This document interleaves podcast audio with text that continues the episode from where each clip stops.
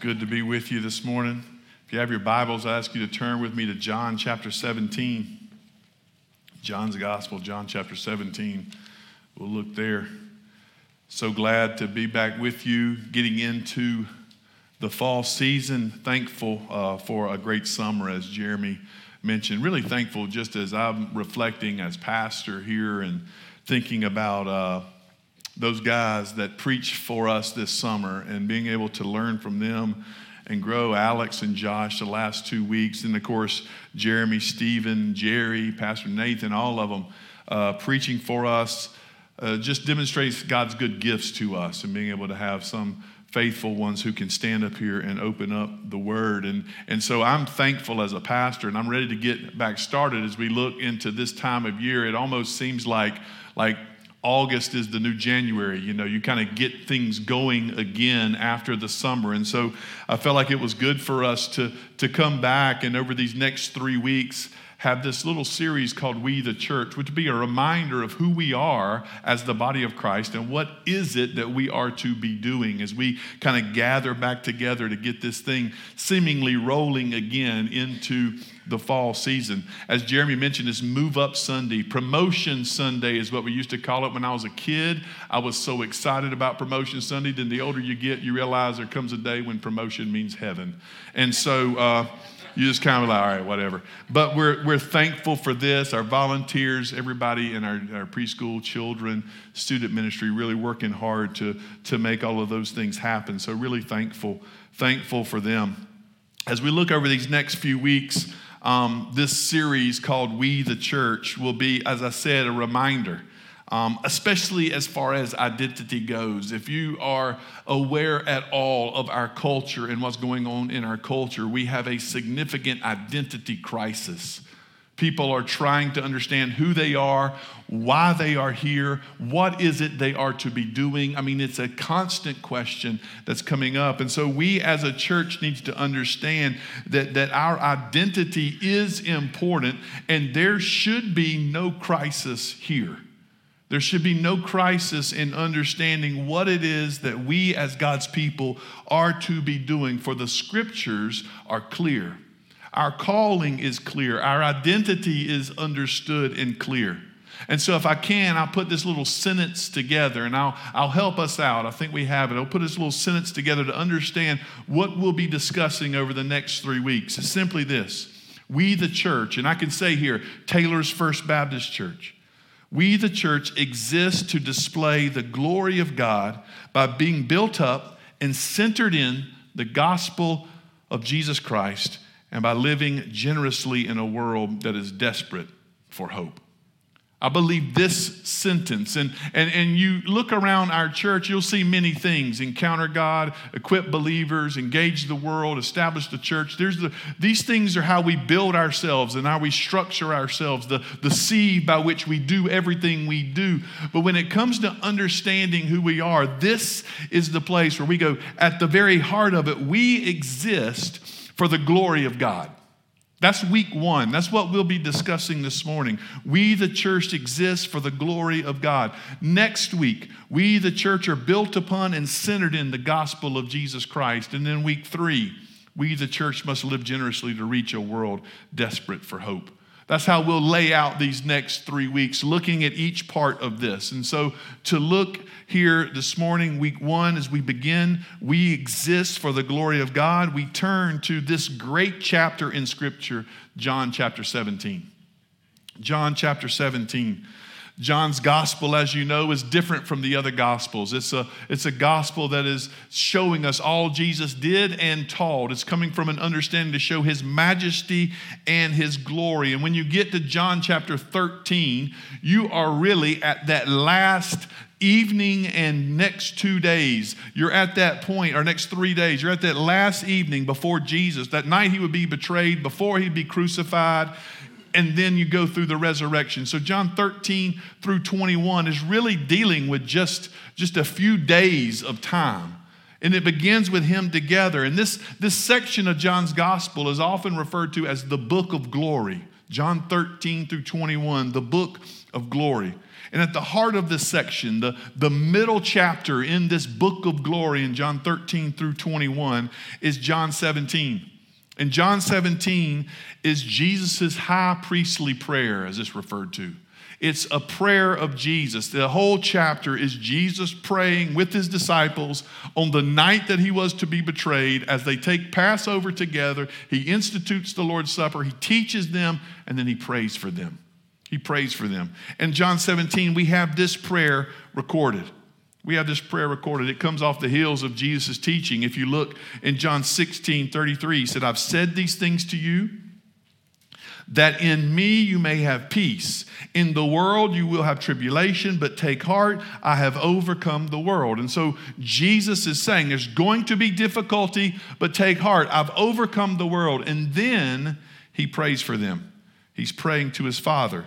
He's praying for his disciples. And ultimately, he's praying for us, those who would believe through the word and the testimony of the apostles. He's praying for us, the church. And with that in mind, what better place to turn than to God's prayer for us? Jesus' prayer for us. This gives us, I think, the basic understanding of what it is we are to be doing. So I want to read this together, if you will. We'll read all of John 17. John 17, starting in verse 1. When Jesus had spoken these words, he lifted up his eyes to heaven and said, Father, the hour has come. Glorify your Son, that the Son may glorify you, since you have given him authority over all flesh to give eternal life to all whom you have given him. And this is eternal life, that they know you, the only true God, and Jesus Christ, whom you have sent. I glorified you on earth, having accomplished the work that you gave me to do. And now, Father, glorify me in your own presence with the glory that I had with you before the world existed. I've manifested your name to the people whom you gave me out of the world. Yours they were, and you gave them to me, and they have kept your word. Now they know that everything that you have given me is from you, for I have given them the words that you gave me, and they have received them, and have come to know in truth that I came from you, and they have believed that you sent me. I'm praying for them. I'm not praying for the world, but for those whom you have given me, for they are yours. All mine are yours, and yours are mine, and I'm glorified in them. And I no longer in I am no longer in the world, but they are in the world, and I'm coming to you, Holy Father.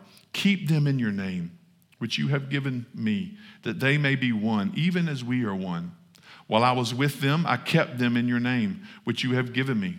I have guarded them, and not one of them has been lost except the son of destruction, that the scripture might be fulfilled. But now I am coming to you, and these things I speak in the world, that they may have my joy fulfilled in themselves. I've given them your word, and the world has hated them because they are not of the world, just as I am not of the world. I do not ask that you take them out of the world, but that you keep them from the evil one. They are not of the world, just as I am not of the world. Sanctify them in truth. Your word is truth. As you sent me into the world, so I have sent them into the world. And for their sake I consecrate myself, that they also may be sanctified in truth. I do not ask for these only, but also for those who will believe in me through their word, that they may all be one, just as you, Father, are in me and I in you, that they also may be in us, so that the world may believe that you have sent me. The glory you have given me, I have given to them, that they may be one, even as we are one. I in them and you in me that they may be perfectly one, so that the world may know that you sent me and loved them even as you loved me. Father, I desire that they also, whom you have given me, may be with me where I am, to see my glory that you have given me because you loved me before the foundation of the world. O righteous Father, even though the world does not know you, I know you, and these know that you have sent me. I made known to them your name and I will continue to make it known that the love with which you have loved me may be in them and I in them. Let's pray together. Father, thank you for your word and what an incredible, incredible opportunity, privilege for us to read the prayer of our Savior for his people. And so, God, today, may you be glorified, may you be exalted, may you be lifted up in this place so that we may display your glory for a world that is desperate for it. All of this we ask in Jesus' name. Amen. As you can see, we read John 17 and it's full of glory language. In fact, it is the culmination of the message of Jesus as the glory of God. This has been John's emphasis from the beginning.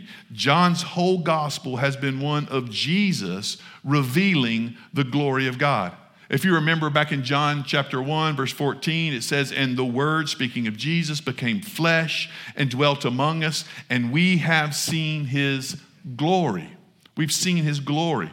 The public ministry of Jesus is the revealing of God's glory through the signs and wonders that he did in John's gospel.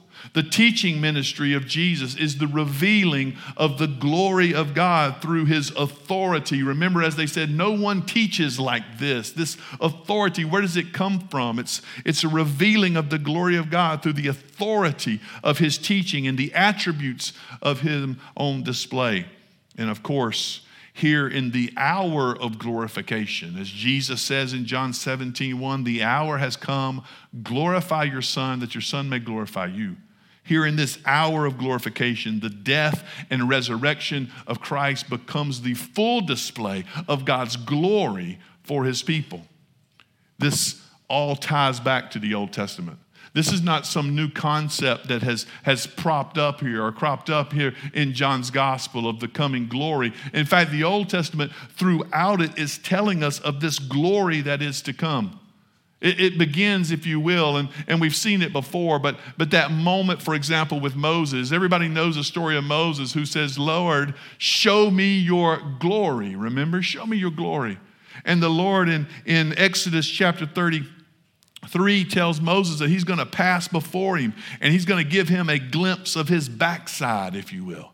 You can't take the full brunt of my display of glory. So I'm going to give you just a little glimpse of my backside glory so you may see that. And the Lord said, Behold, there's a place by me where you shall stand on the rock. And while my glory passes by, I will put you in the cleft of the rock and I will cover you with my hand until I pass by. In other words, I will show you, as he says, I'll take away my hand and you shall see my back, but my face you shall not see. I will let you see a glimpse, a tail end of my glory, because that's all you can stand. That's all you can take. And as the Lord passes before Moses, remember what he says. He's passing before Moses and he, he goes, he goes uh, before him. And as he's going before him, he tells him of all of his attributes. He tells him of his glory and his goodness. The Lord descended in the cloud and stood with him there and proclaimed the name of the Lord. The Lord passed before him and proclaimed, The Lord, the Lord, a God merciful and gracious, slow to anger and abounding in steadfast love and faithfulness, keeping steadfast love for thousands, forgiving iniquity from generation to generation. So as glory passes by, God displays his glory by telling of his attributes. He's revealing himself. And this teaches us what glory is. It's kind of a Bible word. We use it all the time, but, but this teaches us what this means. Glory is honoring God for who He is and what He has done for us who he is, what he is doing, and what he has done. It is honoring God for all of that, but it's deeper than that. It's not just giving him honor for it. Glory is honoring God by displaying his attributes in a revelation. By showing us who he is. In other words, glory is not something that we can simply just talk about, it's something that we see. It's something that we see. Moses' question is Show us your glory. Let us see your glory. As D.A. Carson, writing in John, about John 17, says, Glory commonly refers to the manifestation of God's character or person in a revelation. When God shows us who He is, He is showing us His glory. Glory is what you see. God reveals uh, to us who He is, and this is His glory. When Moses, by the way, saw the glory of God, we know what happened. His face glowed, it shined, as Scripture tells us. The whole Old Testament, there's this idea that to see God's glory is something we can't do and live. Moses had to have the hand over, over his face until he just caught a tail end of his glory, and his face glowed for days after looking upon the glory of God. And the whole Old Testament is telling us then that there is this greater glory that's coming. What Moses saw was just a snippet, there is a full picture on the way. In fact, in Isaiah, Isaiah chapter 40 is a famous passage that's pointing to a, a central character in John's gospel. We know it's pointing to that that character that is John the Baptist. It, it, it, gives us that equation there that, that he is the voice crying in the wilderness of Isaiah 40. And listen what Isaiah 40 says. There's this voice crying in the wilderness, prepare the way of the Lord, make straight in the desert a highway for our God. Every valley shall be lifted up, every mountain and hill be made low. The uneven ground shall become level, and the rough places a plain, and the glory of the Lord shall be revealed. And so when we get this picture in John's gospel that John the Baptist is the voice crying out in the wilderness, he's the one saying, Get ready, because now we will see the full manifestation of God's glory. What Moses saw the backside of, we will see face to face. In fact, in Isaiah 40, he says, You go up to a mountain, and what used to be hidden, you scream from the mountaintop, Behold your God. Here he is. All of the Old Testament is longing for this full display of God's glory. And what John's gospel is centered on is that one who is to show us the glory of God on full display finally has come. Jesus is the full glory of God to all who believe.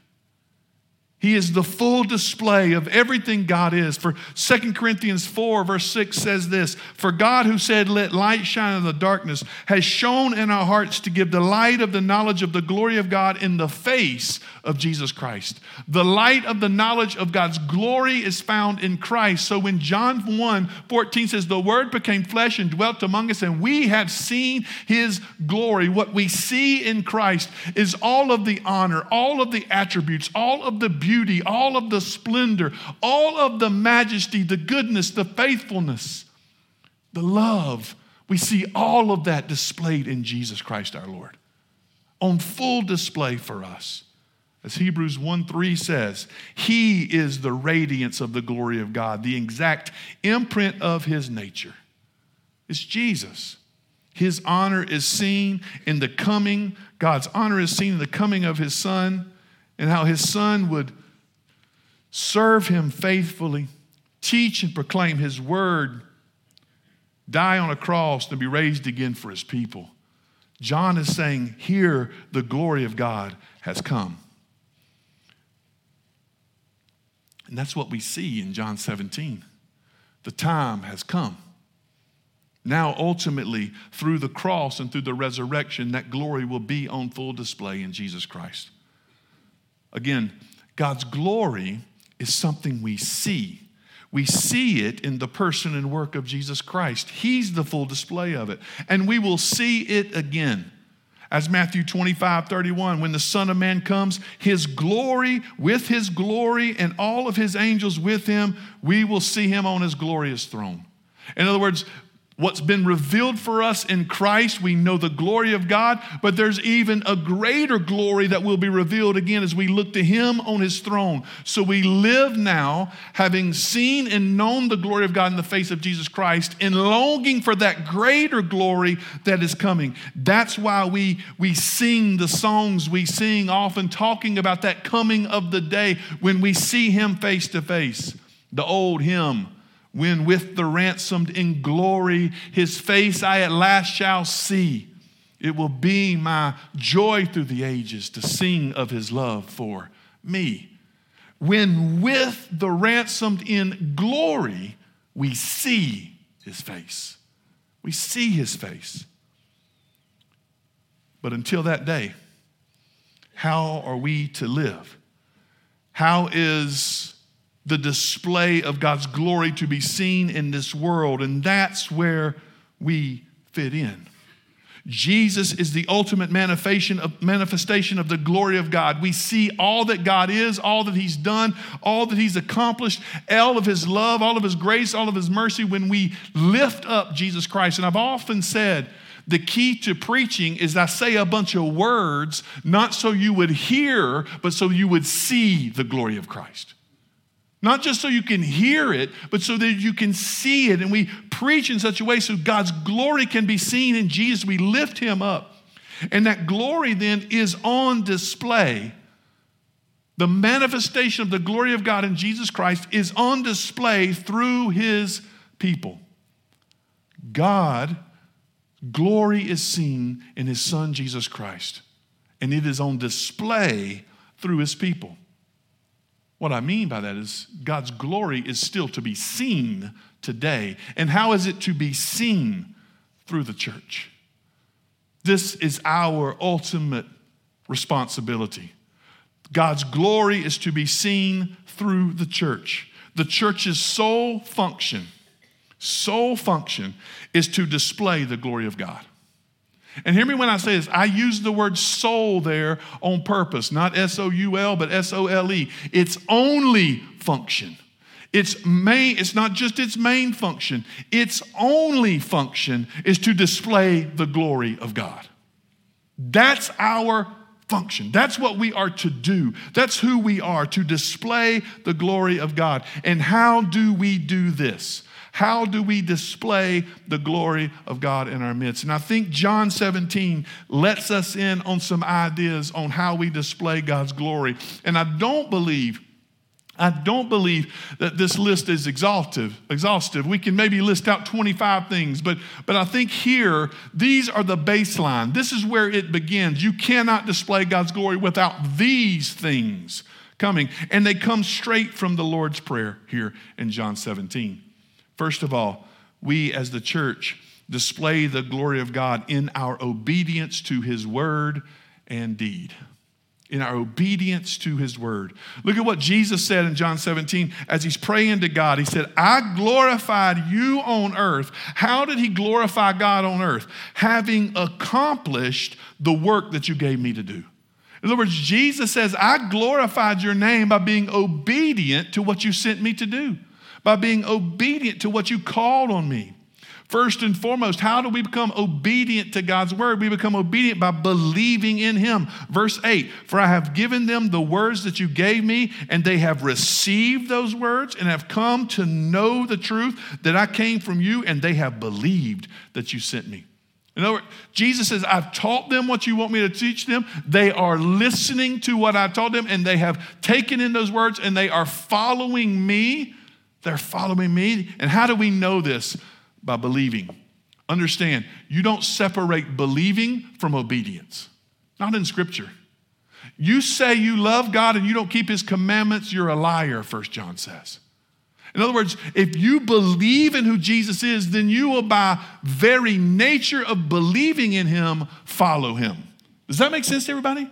Because it's impossible not to. I mean, let's just compute this for a second. We believe everything the scripture says about who God is and who Jesus Christ is, right? We believe He's the creator of the universe. We believe He spoke everything out of nothing, that there was nothing He spoke and then everything, right? We believe that He has established this universe by the word of His power. He holds it in the palm of His hand. We believe that we have rebelled against Him and turned, and instead of giving us the judgment we deserve, He sent His own only Son to, to bring him glory here, to die in our place, to take our sins upon himself. And so we don't get an eternity of punishment, separation from him. We get eternal life that has been given to us through Jesus Christ, who died and rose again. We owe everything to Christ. We're under the Lord and we owe everything to him. So you're telling me you believe all of that and you don't want to follow him? You believe all of that and you don't want to obey him?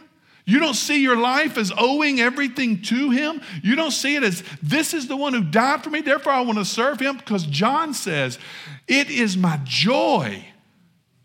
It's my joy to follow you. See, obedience to God is not just a list of laws that we have to follow and have to, to keep up with to burden us down. It is for our flourishing. God's rules, God's laws, God's word is so that we would flourish in this life to find our full joy. And so we follow after those things because it's our joy to follow the one who has died for us and rose again. And so to say you believe in Jesus and not obey him is the height of foolishness. You believe his word, but not follow him is the height of foolishness. So every individual, as scripture says, 1 Corinthians 10 31, whether you eat or drink, whatever you do, you do everything for the glory of God, which means you do everything for his sake, for his obedience, for his honor, to display his name. Everything we do is to display his name. Verse 11, we keep them in your name, the Lord prays. Keep them in your name, Lord. Verse 12, I have not lost one. Let's don't lose any now. They're all here, Lord. What you have given me, I have saved them, redeemed them, and I don't want to lose them. The fruit of the Spirit that we live out in our everyday obedience is a display of belonging to God. And it's a demonstration of our belief that the glory of God has come in the face of Jesus Christ. And so our lives must display this through obedience in word and deed. We display God's glory when we are faithful to God's word. When we're faithful to God's word. It's not the time, by the way, in our world, in our age, just like here we, we think of our difficult time, and I, am thinking, you know, we often talk about it. We talk about the future. You know, I was in a good mood the other day, really good mood as I was going out, and then I had to fill up my truck with gas. and we talk about our troubles and we think about the next generation, but, but consider this time. Jesus is praying with his disciples, having just told them it's going to be tribulation for you. The devil is coming after you. Consider the fact that every single one of these men that he talks to, except for one, was killed for preaching the gospel. And the one that wasn't was cast away to an island, a prison island, at the end of his life. Consider those things. And what the Lord is saying is there's tribulation that's coming. So he's not, we're not going, hey man, they had it easy in those days. We've got it rough. Ever since the beginning of time, the devil has sought to destroy his people. God's people. And he's still seeking to do this. And how is he doing this now? He's not just killing those who believe the gospel, he's getting us to believe that the word of God is not that important. And standing firm on the word is, is going to put us in the margins of society. So, so we have to shy away or compromise. And now, my friends, is not the time to do such things. In fact, when you look around you over the landscape of Christianity, even in our country, it is the churches that are remaining faithful to God's word that are staying strong and vibrant. The ones that turn from it, the ones that turn from God's word and his authority, are the ones you see in decline and going to nothing, fading away. It's time for us to display God's glory by believing what God says and living it out in our obedience. Not only that, these two go together. We display God's glory in our unity in the truth. You see glory throughout 17, you see unity here throughout the whole passage as well. We display God's glory not only in our obedience, but in our unity. This is verse 22. Verse 22 kind of summarizes everything I'm saying here. The glory that you have given me, Jesus says, I have given to them, that they may be one even as we are one.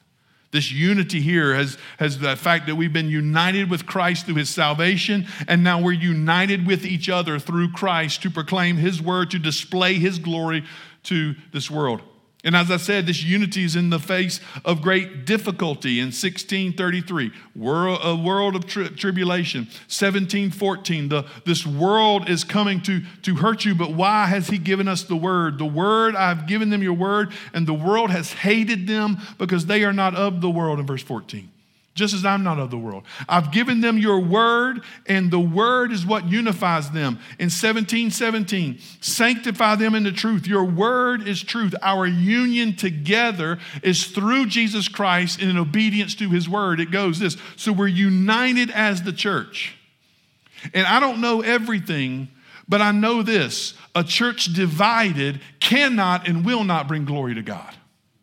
It cannot manifest the glory of God.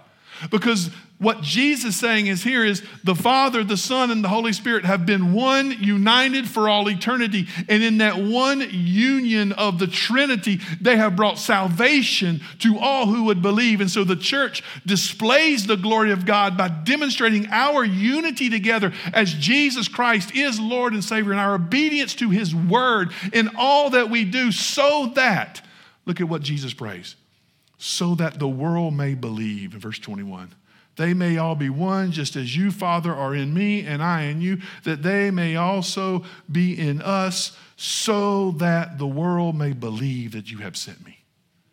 The purpose in our unity is to bring salvation to a world that's desperate for it, right? So we fight for unity. Ephesians 4 tells us that this unity that has been given to us is something we must maintain. Understand, he doesn't say you are to attain unity. And I've said this before. If we were to try to attain unity, there is no way that all of us in this room, much less the next two services, will come together and agree in unity. Football season starts in two weeks. Y'all know what I'm talking about.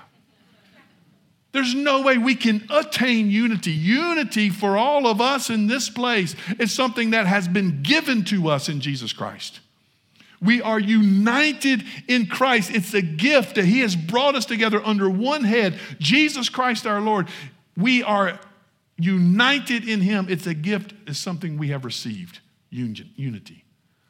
But what Ephesians 4 says is we are to maintain that unity. It's something we must fight for. It's something we must strive for. And how do we maintain it in Ephesians 4? We maintain it through love and patience and kindness with one another. We strive for unity around Jesus Christ by fighting together to stay united for His glory and for His name. We set aside our own difference. We do all things without grumbling and complaining. We do not set preferences above God's word or His obedience. We do not put ourselves above others. We consider others greater than ourselves. And in doing this, we stay united. And why do we stay united? So that we can display God's glory to a world that is desperate for it to a world that is desperate for it. We fight for unity. We don't fight each other. We strive to be united in this thing so we can display the glory of God. Which brings third and finally obedience, unity. We display God's glory by our unity in mission. If you're looking for three, our display of God's glory is in our obedience to His word, our unity together, and our mission for His name. He says in verse 18, and I kind of often call this the Great Commission of John's Gospel. As you sent me into the world, so I have sent them into the world. One of my early sermons that I thought was the best sermon ever preached had this simple verse, and it had three points that Jesus came to love, to serve, and to die. And that's why we are here. He says, just as the Father sent me, so I'm sending you. We are sent into this world to love, to serve, and to die.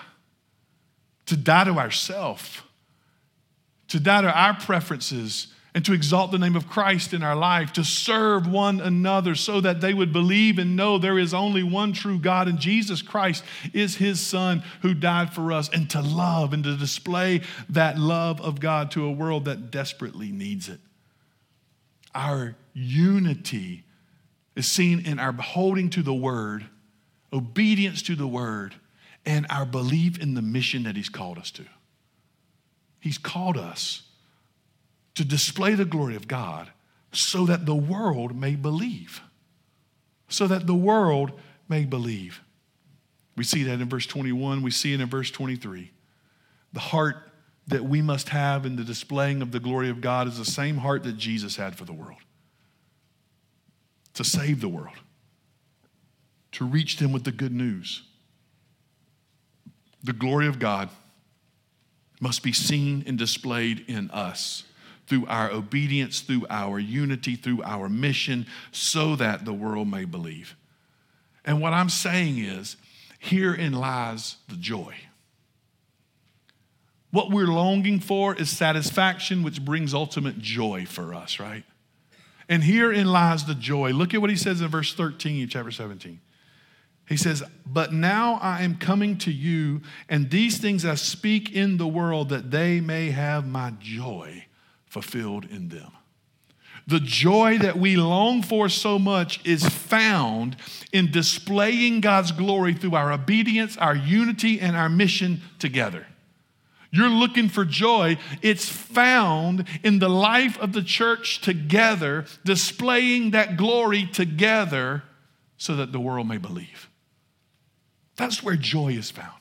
And what Jesus knew is this is opposite from what the world says.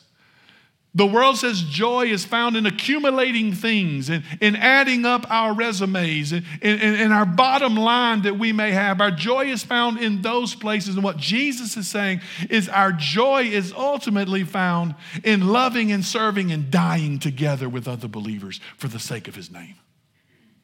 That we are displaying that glory by we serve together, by we love together Jesus says it at the end. I made known to them your name, and I will continue to make it known, that the love with which you have loved me may be in them, and I in them. The name of Christ Jesus is being made known so the world may know his love. And it's being made known through us. We are the display of God's glory as his church. We are the display of God's glory. So, church, what I ask of you today is to consider these things. In every single one of our lives, there's something we can do there's some place we can serve. There's some place we can join in. There's some place we can love. There's some place we can gather together to fulfill the mission together. What we know is that God does not need any of us, right? He can accomplish his mission on his own, but he has chosen us. And this great privilege has been given to us to be able to display his glory here. So why would we miss out on such a great privilege? And as we serve, as we love here, as we seek to unite together as Taylors First Baptist, we do all of this so that the world may know Jesus Christ is Lord. He is Lord. How do you fit into that? We have a place for you. We have opportunities for you. We want you to be a part of displaying the glory of God here in the life of our church so that our community and the world may know his name. Let's pray together. Father, Thank you so much for this day and for this opportunity to gather. What a blessing it is to be together with your people. And so, Father, as we sing, as we worship, as we hear the word proclaimed, we display the glory of God in your midst. Father, I thank you for this opportunity. And I pray now as you work in the life of our church that you would draw our hearts together. If there's some here, Father, who need to know that joy that they have not found, Today, may they find it in Christ by seeing his splendor and majesty and believing in him. So, God, work in hearts to do that. And God, if there's some who are longing for a church home, longing for a place to serve, maybe there's some who've been here for a season, a time, God, but they've never really found their place. May they find that now to display the glory of God in this, this church, in this life, here. God, work and move even as we sing together. For your glory and for your name we pray. Amen. Let's stand together.